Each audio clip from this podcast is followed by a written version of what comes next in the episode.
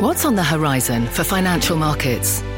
At P G I M, it's a question that over fourteen hundred investment professionals relentlessly research in pursuit of your long-term goals. Specialized across asset classes, but united in collaboration, our teams provide global and local expertise. Our investments shape tomorrow, today. Pursue your tomorrow with P G I M, a leading global asset manager.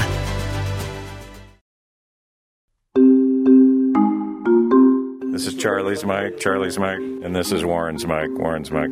This is Squawk Pod. I'm C N B C producer Katie Kramer. Today, the final episode of A Wealth of Wisdom, our four-part series with Warren Buffett. Hi! Becky Quick sits down with the Oracle of Omaha after one heck of a year. I learned that people don't know as much as they think they know, but the biggest thing you learn is that the pandemic was bound to occur, and this isn't the worst one that's imaginable at all. What Buffett and partner Charlie Munger learned in their, oh, about six or seven decades watching the economy. One of the interesting things about the system, though, is you can't take all the hardship out of it. It won't work. Wealth, work, and staying humble, billionaire or not. Wealth doesn't change people. It makes them more so. If they're jerks to start with, they can be bigger jerks. Outspoken and honest, the ninety and ninety-seven-year-old Berkshire best friends on stimulus, the pandemic, and the wisdom of age. I will confidently predict the millennials are going to have a much harder time getting rich than our generation did. Plus, only in this podcast, Becky Quick on what she's learned from Warren Buffett. It's not a complicated lesson. You should surround yourself by people who inspire you and people you don't want to disappoint, because that's That's what it's all about, right? Just making sure that we're all our best selves. It's Friday, July ninth, twenty twenty-one. Never bet against America. So thanks. Squawk Pod begins right after this. Hi, I'm Ben Rizzuto, Wealth Strategist at Janus Henderson Investors. Is a brighter future possible? At Janus Henderson, we think it is. For ninety years, we've worked to help clients achieve superior financial outcomes and fulfill our purpose of investing in a brighter future together. We know that this means our thinking and our investments are helping to shape millions of futures. At Janus Henderson, we are committed to helping you invest in a brighter future for the next ninety years and beyond. To learn more, go to janus henderson dot com. You're listening to Squawk Pod from C N B C, and today we are wrapping up a special, unscripted conversation with Squawk Box's Becky Quick and about one hundred ninety-ish years of business wisdom, Warren Buffett and Charlie Munger. This is our fourth and final podcast on the wealth of wisdom of these two men. We've heard from the Oracle of Omaha and his right-hand man on the lessons of their younger days in business, taking the high road, risk, and Robin Hood. You can listen at any time if you're a follower of Squawk Pod. The entire series is in your feed. Buffett and Munger, ninety and ninety-seven, two Nebraska natives who have been friends for more than six decades and business partners for more than five. They built Berkshire Hathaway into one of the largest companies in America, a conglomerate owning railroads, car dealerships, insurance providers, party favors, candy, and ice cream. It's a six hundred billion dollars plus powerhouse. Okay, let me get myself pulled up here. So here's what we're going to do. Becky Quick has been covering Berkshire and Buffett for years. We hopped on a Zoom. Awesome. Yeah, great. Okay. To talk about the personalities of these two partners and good friends. They boil things down to a very simple level. They don't get caught up in a lot of B S. It, it, again, it's refreshing, kind of fun to see. Um, and the irreverence that they bring to it is probably the most fun. I remember the first time I ever interviewed Charlie. Wow, it was, it was a long time ago at one of the Berkshire Hathaway annual meetings. I had set up something where I was going to get to sit down with him ahead of time. I think I was more nervous walking into that interview than any interview I've ever done, because I knew enough from watching Charlie that if he thought I was stupid, he'd tell me. if, I, if he thought it was a dumb question, he'd tell me. First of all, thank you very much for joining us today. Delighted. I've always prepared and, and, and studied and tried to walk into those interviews prepared and ready to go. Um, And again, it's a situation where you listen, just listen and learn. People are always quoting Mark Twain. Perhaps the comment was apocryphal. History doesn't repeat itself, but it rhymes. For the record, Becky does not ask dumb questions. Here's one of her first interviews with Warren Buffett at the two thousand six Berkshire Annual Meeting. Now, you still have more than forty billion dollars in cash, I'm guessing. Are you still looking around? You still have other things? Oh, yeah. No, I'm, I'm looking all the time. They don't plan any time they sit down for any interview or for the annual meeting. They never talk things out in advance or say who's going to say what. It's just fun to watch their minds work and how they play off of each other and how funny they are about it. Mister Buffett, I think we're going to see you right in, in this one, inside. Would that be okay? That'd be perfect. Becky sat down with Buffett and Munger in Charlie's backyard in California. Hi, how are you? And they hit on an idea that has some poignancy now, but that Warren Buffett has been talking about for years. He is very, very bullish on America and its continued and continuing promise. Here he is in nineteen ninety-seven. I think the American economy does awfully well in encouraging adaptation. And in two thousand four, despite a war in Iraq and increasing consumer debt. There's always problems in the future. There are always opportunities in the future. And in this country, the opportunities have won out over the problems over time. In two thousand nine, just months after a devastating credit meltdown helped to plunge the U S into its worst economic crisis since the nineteen thirties. The one thing I know is that over time, people will live better and better in this country. And last year, in twenty twenty, at a stark, virtual annual meeting, Buffett had a message about getting through hard times. We're dealing with a virus that spreads its wings in a certain way, you know, and, you know, there's all kinds of possibilities, but I definitely come to the conclusion after weighing all that sort of stuff, never bet against America. So thanks. Yeah. Thank you. I appreciate okay. your time tonight. And we'll see you next year. This country is far better situated than when I was born. And I was born at the optimum time in nineteen thirty, up to that point. In the optimum place, America, a mail, which had a big set of advantages attached to it at the time. It's better now than it was then. Uh, but it, I was lucky that it wasn't one hundred years earlier, two hundred years earlier. And, and uh, Wall Street business, it's made, I mean, it is producing the the goods and services that that people like so much better than the goods and services they were receiving when I was born. It's worked. Uh, it can work a lot better, uh, in my view, but that'll always be true.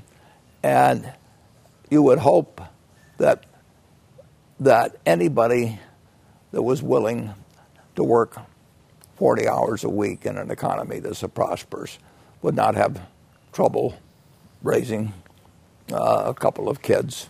There's a lot of goods and services available in this country, and uh, uh, there's there always should be rewards for bringing forth things that are useful to society. And we're rich enough now where we essentially can make, can have decent medicine and decent education Uh, for everybody, and some people don't fit well into a capitalist system. I wouldn't fit well into an athletic system. I mean, if it really paid off, whether you could uh, box the best, you could give me boxing lessons seven hours a day, and I could read all kinds of books and do everything else. And, and in the first round, we'd find out what happens when somebody throws a punch at me. It, it, people, different people are come out of the womb in different ways, and and. A society that's very, very rich should, just like a family that's very, very rich, should take care of the people. One of the interesting things about the system, though, is that you can't take all the hardship out of it. It won't work. If you have a heat engine, and if you don't have a big difference between hot and cold in the same damned engine, you can't get any work out of the engine. That's the law of physics. Similarly, in an economy, if everybody had an unearned income, the whole economy would fail. It has to have a certain amount of hardship in it, or the economy doesn't work. And so you never want to get the hardship to zero. You want to get it as low as you can get it, it without it without ruining the system. Doesn't but need you, a, you take all the hardship out, then the whole system will fail. It doesn't need extreme hardship, or as it gets more prosperous, it doesn't need that much hardship because there's always something extra people will want. So, so you know, the the idea that everybody should have three meals a day doesn't, uh, and if you give them three meals a day, it doesn't destroy the incentive to have greater no, meals. No, no, no, no, no, no. I, but, so, but, but, but so. You see it in, nobody wants more hardship than the system needs to flourish and prosper. But you try and take the, the hardship down to below zero or lo- near zero, and the whole system will fail. I've well, known a lot of doctors that ended up filthy rich, and they had one thing in common. They all stopped seeing patients. We don't want to create greater hardship in order to have this. No, we don't. We don't. I'm just mentioning it. What hardships do we need in order to be more productive citizens, Charlie? Well, you have to need the... No, we don't need it. We're not... But if every twenty-year-old kid got a thousand dollars a week or something, you would have a lot of trouble getting any work done. You'd have a lot that would want two thousand dollars a week. The investment portfolio at Berkshire Hathaway tops three hundred billion dollars, including stakes in Coca-Cola, Apple, Bank of America, Verizon, American Express. Buffett and Munger's investment strategy, buy companies you know and hold them for a very long time, delivered market-beating performances for four and a half decades. But the Berkshire portfolio has lagged the S and P five hundred for the last five and ten years. Lost their touch? Eh, they aren't concerned. I'm quite comfortable holding Berkshire. I think our businesses are better than the average in the market.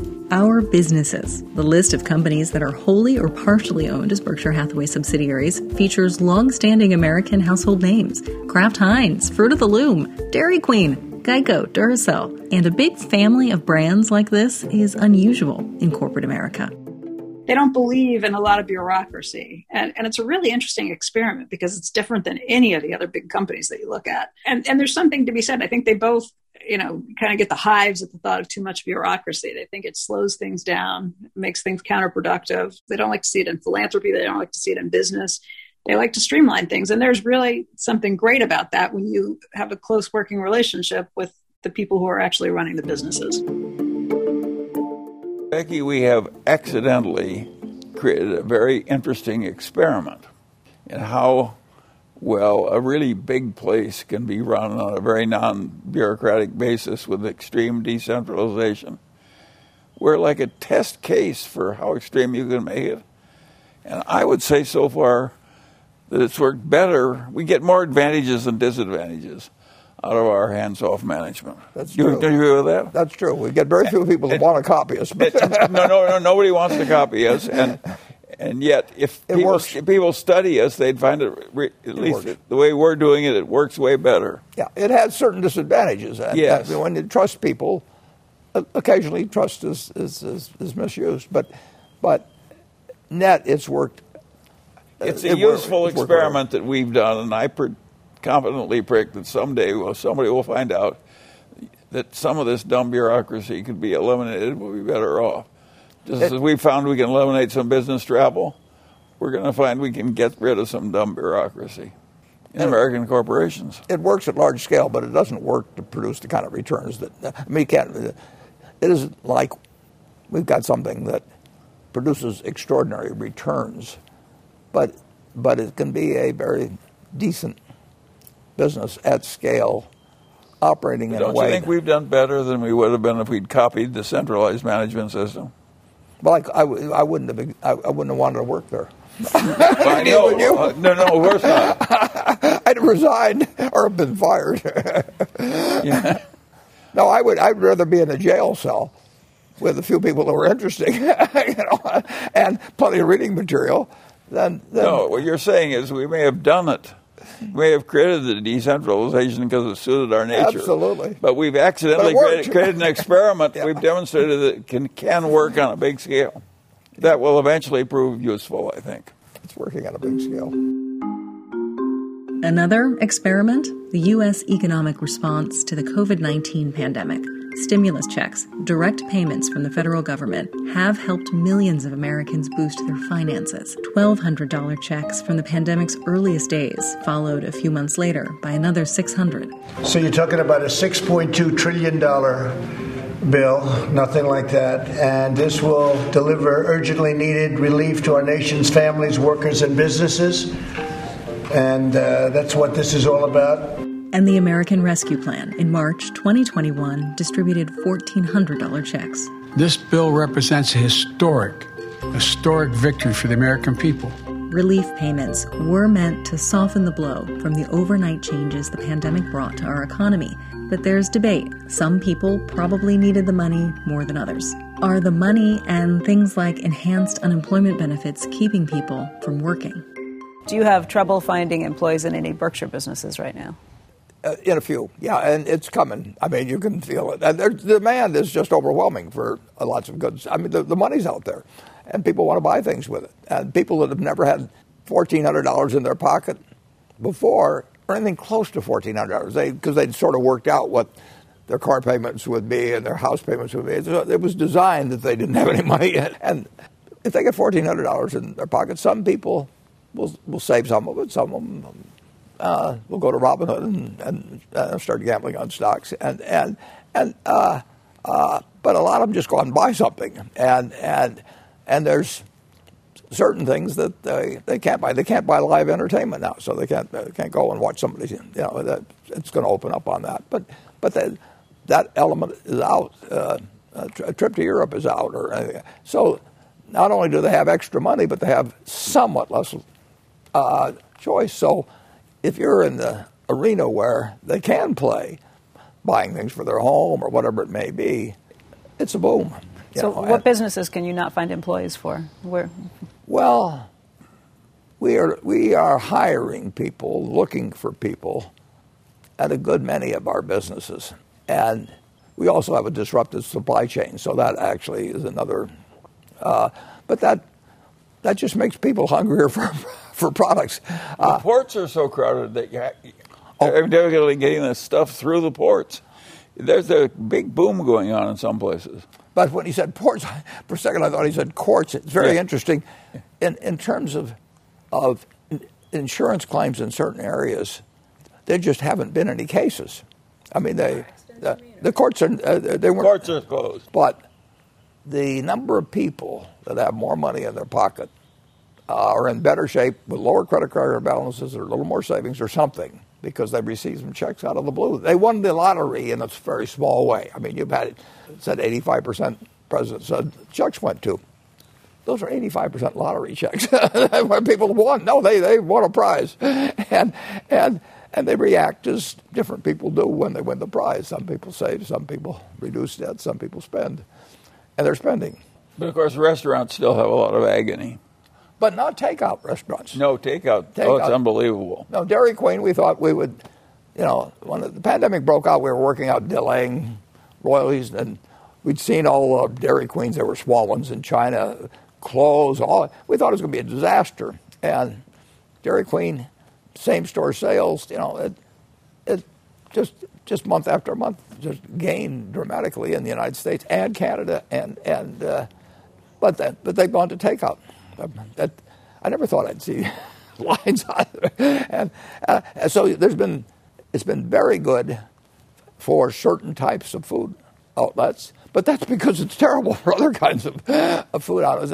It's, it's, it's so, you know, the un, we got money out to a, a lot of people, but if you had a small dry cleaning establishment or a small restaurant that didn't have takeout, you know, you saved your over your life. You may have borrowed some money from your relatives to do it. You've killed yourself on it. And I I think we ought to just go overboard in trying to locate those people. But I will tell you this, that at NetJets, you know, our people fly in their, in their planes. They own a fraction of them. But it looked initially like the total business had just totally stopped. We had six hundred pilots in Europe and eighty planes. And there was one day we had one flight. I don't know who that guy was, but I mean, one flight. And in the United States, we had about two thousand pilots, and we had about four hundred and some planes, and there were days when we had twenty flights. We, we thought the roof was going to fall in. And, you know, it's it just came back. And not, not, not business travel the same way, but it just overwhelmingly came back. Seven, seven of our competitors got big sums of grants from the U S government. Now, it may have looked like they needed them for about two days, but the the next seven companies, we didn't we didn't take any money. It looked like we might need it, but, but we didn't ta- take any money. And, and I can understand them applying on the first day. I can't understand the government actually looking at what was happening and, and giving a lot of money to these next seven guys. It irritates our management, but we're we're doing fine. Well, of course, they're going to make some mistakes when they have to sure. act as quickly as they did. And I'd like the mistakes to be giving money to the, the small people and not, not the big ones. And, of course, there's modern monetary theory that says you can print money a lot faster than we previously thought. It's, it's worked so far. It's worked so, so far. Beautifully so far. Coming up on Squawk Pod. Charlie and I have been ungodly lucky in many ways. Luck, longevity, and living in interesting times. Oh, I fall in love with Zoom. How often do you talk to people on Zoom? At least three times a day. Support for this program is provided by Chevron. Methane management is a critical part of achieving a lower carbon future. Chevron is taking action to keep methane in the pipe. Their twenty twenty-eight upstream methane intensity target is set to be fifty-three percent below the twenty sixteen baseline. They're committed to evolving facility designs and operating practices. And they've trialed over thirteen advanced detection technologies, including drones and satellites. That's energy in progress. Learn more at chevron.com slash methane. Okay, we're back, and thank you for listening to Squawk Pod. On the first Saturday in May, from the nineteen seventies to twenty nineteen, Warren Buffett and Charlie Munger could be found in Omaha on stage. Morning, and uh, welcome to Berkshire Hathaway. Schmoozing with shareholders. We made it. Shopping for Heinz ketchup, Brooks running shoes, or any of the products made by the sixty-some Berkshire portfolio companies. Hey. All the way from Australia. Buffett also runs a newspaper tossing competition in ode to one of the few jobs he ever had with a boss. The Berkshire Hathaway annual meeting grew in size from about twenty people in the National Indemnity Insurance Company lunchroom to more than forty thousand crowding into Omaha's biggest convention center.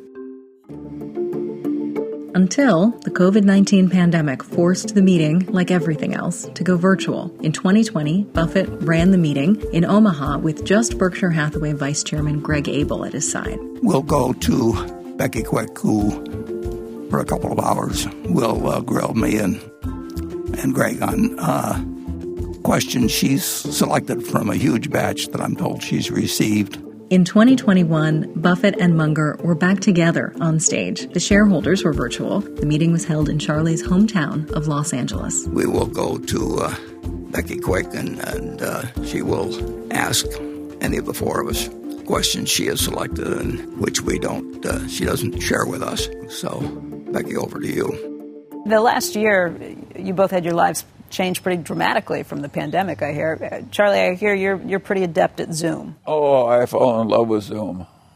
How often do you talk to people on Zoom? At least three times a day. I made a deal in Australia. I, all I can say is I fall in love with Zoom. He must have done it on Zoom. I mean, obviously this deal, this unknown deal. Yeah. yeah. Yes, and it's... No, I, I think Zoom is here to stay. It just... adds so much convenience. Well, particularly for ninety-seven, getting around. But Charlie and I have talked a lot, obviously. We haven't talked on Zoom yet. I mean, it, it, Well, but it's not because... I'm, I'm his non-Zoom guy. No. Why don't you like Zoom? Well, I don't see any plus to it, particularly. I like to, I did it once or twice and had a whole screen of people. I just didn't think it was adding experience. I'd rather have my, you know... beat on the desk, and and uh, I, I find the telephone a very satisfactory instrument. I mean, so how does life change post-pandemic? How does work change, and and how does it go back to normal? I guess what, what do you think happens? Well, I think a lot of business travel will never come back. Just corporation after corporation deciding one meeting a year, two meetings a year, in person, and the rest Zoom. And I think that's here to stay. And of course, what's happened to office demand is just, think of the agonies in that field now. And a lot of people have found they don't need to be there. I think a lot of people are going to decide, work three days a week and stay home the other. I think all kinds of things are going to happen that we, we don't go back to what we did before. Some of our businesses will change a lot, and some of them won't change hardly at all. Uh, it'll be interesting. I, I would say this. In terms of the, the whole pandemic, in terms of predicting both the economic and how the virus would behave, you know, it, it, it surprised us in a lot of ways. It surprised us, you know, at the, and we still don't know. we know a lot about this virus. There's a lot of things we don't know yet.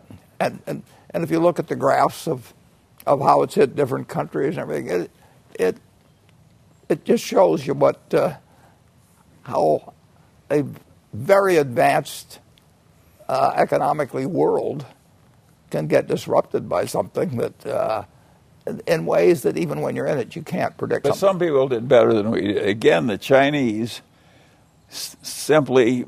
totalitarian state, they simply shut down the country for six weeks. And that turned out to be exactly the right thing to do. And they didn't let any contact. You picked up your groceries in a box in the apartment, and that's all the contact you had with anybody for six weeks. And when it was all over, they kind of went back to work. It happened they did it exactly right. But a lot of it, there are other cases of shutdowns, and the shutdowns really, they, they thought they were model examples. And then now they're they're they're they're experiencing problems, and then you had other countries, you know, yeah, like no, it's, it's you had other countries like Sweden. Difficult. Sweden says we're not going to do it, and they seem to be working fine for a while, and then it, this has been very, very, very Def- unpredictable, very difficult. Yeah, and it's not over. I mean, in terms of the unpredictability, uh, and in terms of the economic, it's been very unpredictable, but it's worked out better than uh, people anticipated for most people and most businesses, and it's just, for no fault of their own, it's just decimated all kinds of people and their hopes. It didn't create just a return to normal. It created fabulous success they didn't anticipate. Yeah. The auto dealers are coining money that they wouldn't have had except for the pandemic. Sure. Coining money. And we own eighty-some auto dealers, and we were preparing for disaster. And all of the dealers, we have partners in each dealership, they very sincerely felt that, that they were going to have one hell of a problem. In March and April, some might have wanted to go in for the assistance from the government. We, we wouldn't let them because they had a rich parent. But, but uh, they honestly believed it. We honestly believed it. We, we didn't know what was going to happen with NetJets in terms of the demand, and uh, it has been, you know, it's been just been different than a lot of people thought. The banks were scared stiff in the middle of March. I mean, they they saw everybody taking down their lines of credit. Why do people take down their lines of credit when they don't need it? Because they're afraid it won't be there next week. It's become such a part of our lives now. Social distancing, remote work, masks. covid nineteen pandemic arrived last spring and rocked the economic system in this country. It's an extraordinary, extraordinary uh, shock, uh, unlike anything certainly that's happened in my lifetime. That's Jay Powell, chair of the Federal Reserve. The Fed, the U S central bank, went to unprecedented measures to prop things up. The Fed takes actions such as these only in extraordinary circumstances, like those we face today. Supporting U S corporate bonds and helping companies brace for impact when our spending behavior, our earning behavior changed so much, so fast. We're committed to using our full range of tools uh, to support the economy in this challenging time. We're going to use them forcefully, proactively, and aggressively.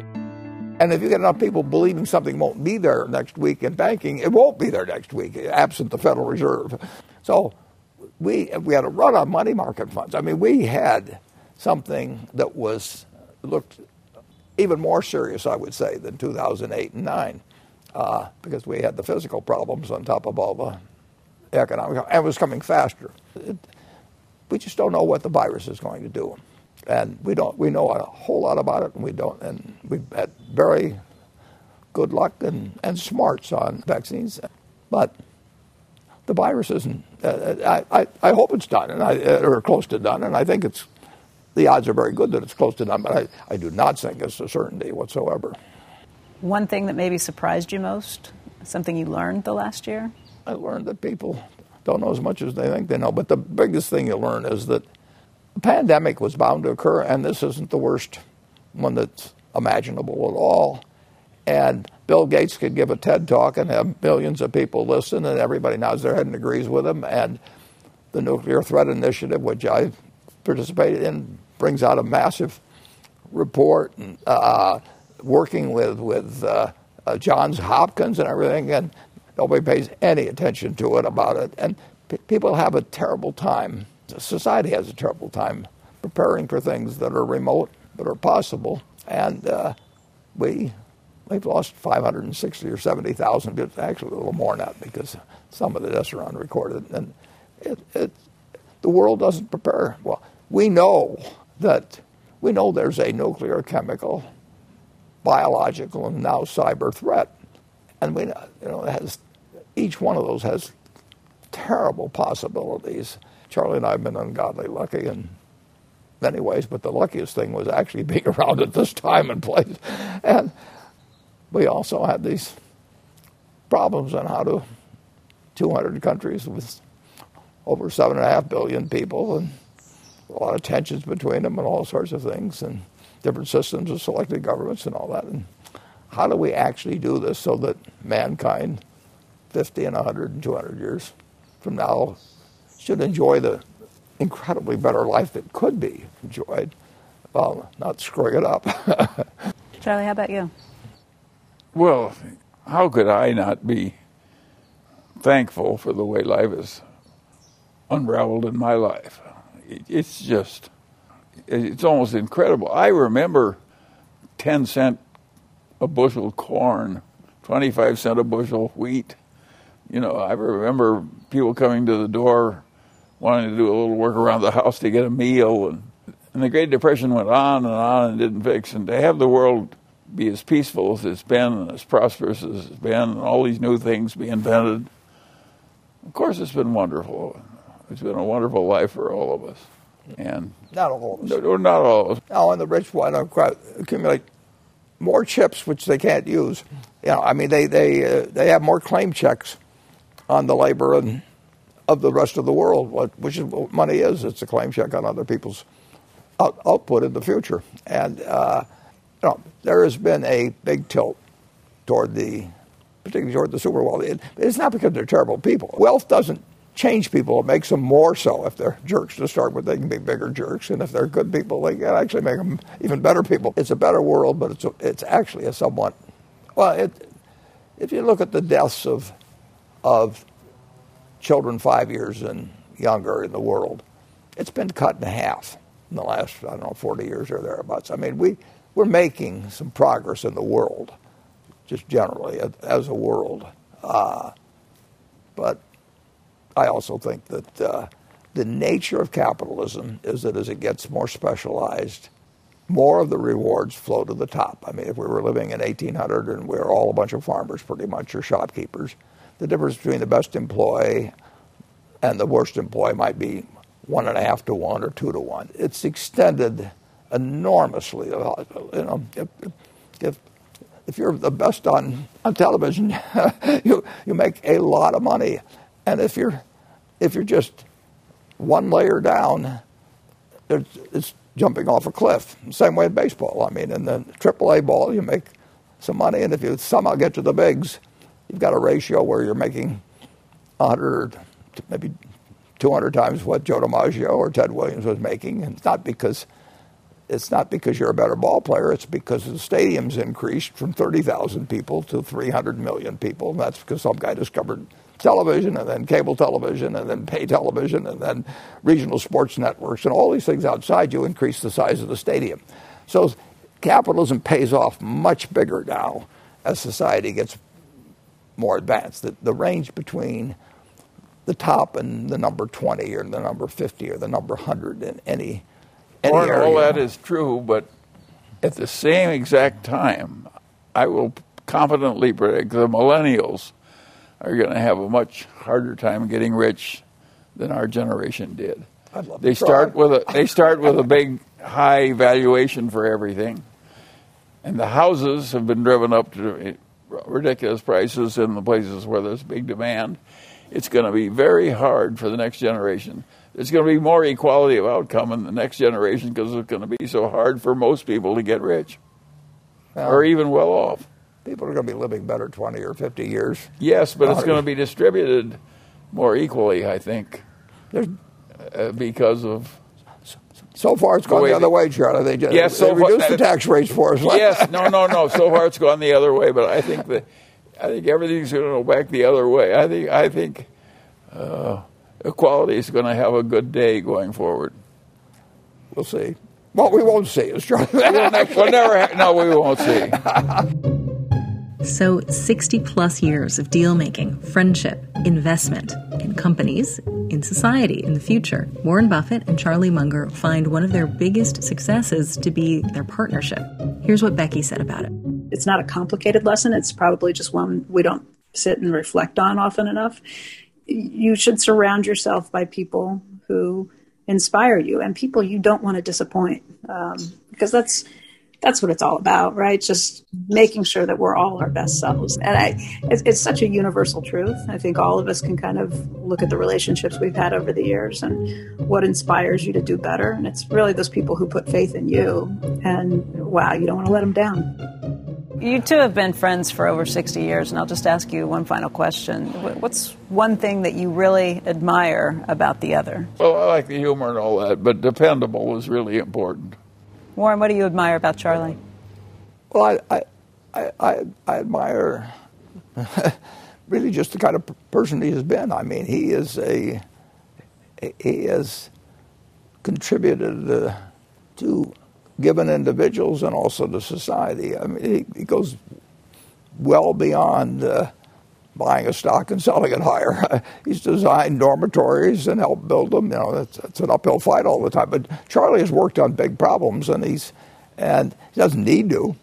But all the time, you know, I mean, Charlie has never shaded anything he's told me, you know, since we met in terms of presenting it to me in a, a different way than reality. Or he's never he's never done anything I've seen that's self-serving in terms of being a partner in any kind of way. I, he he, uh, he makes me better than I would otherwise be. I don't want to disappoint him. Well, you had the same thing in reverse. Yeah. It, well, it works. It does work that way. I mean, yeah. it, it's better to associate with people that are better than you are. I mean, it, it really is. It's, it's so. It's uh, it really helps. And if you associate with people that are worse than you are, I mean, you are really in trouble. I mean, you're go, you're gonna you're gonna descend into it. I mean, I went through that three or four month period. At, uh, Now, I was reacting to some other things, but I started, you know, when the other kids stole stuff, I stole stuff, and I was not going the right direction for a while. and and you want to you want people to go in a better direction and take you along with them. Gentlemen, I want to thank you both very much for your time today. We really appreciate it. That's great. Thank you, gentlemen. Room toe. You'd rather be in jail than, than work at a corporation. And that's Squawk Pod for today and for the week. Thank you for listening to A Wealth of Wisdom, our special series with the two hardest-working ninety-somethings around, Warren Buffett and Charlie Munger. Squawk Pod is produced by me, Katie Kramer, Cameron Costa, and Caroline O'Brien. This podcast is edited by John Lasration. Special thanks to Becky Quick, C N B C's managing editor, Lacey O'Toole, Alex Crippen, the mastermind behind the Warren Buffett Archive, buffett dot c n b c dot com, and thanks to the Nebraska State Archives. And hey, like and follow Squawk Pod wherever you listen. Leave a rating or write a review if you're so inclined. Tweet us at Squawk C N B C and have a great weekend. We'll meet you back here on Monday. This podcast is supported by FedEx. Dear small and medium businesses, no one wants happy customers more than you do. So you need a business partner just like you. Like FedEx, who understands your passion for serving your customers because they have the same commitment towards you. That's why FedEx offers you picture proof of delivery, packageless and paperless returns, as well as weekend home delivery to ninety-eight percent of the U S on Saturday and fifty percent on Sunday. See the FedEx service guide for delivery information. What's more, FedEx Ground is faster to more locations than U P S Ground. Trust FedEx for timely deliveries. See what FedEx can do for your business. Absolutely, positively FedEx.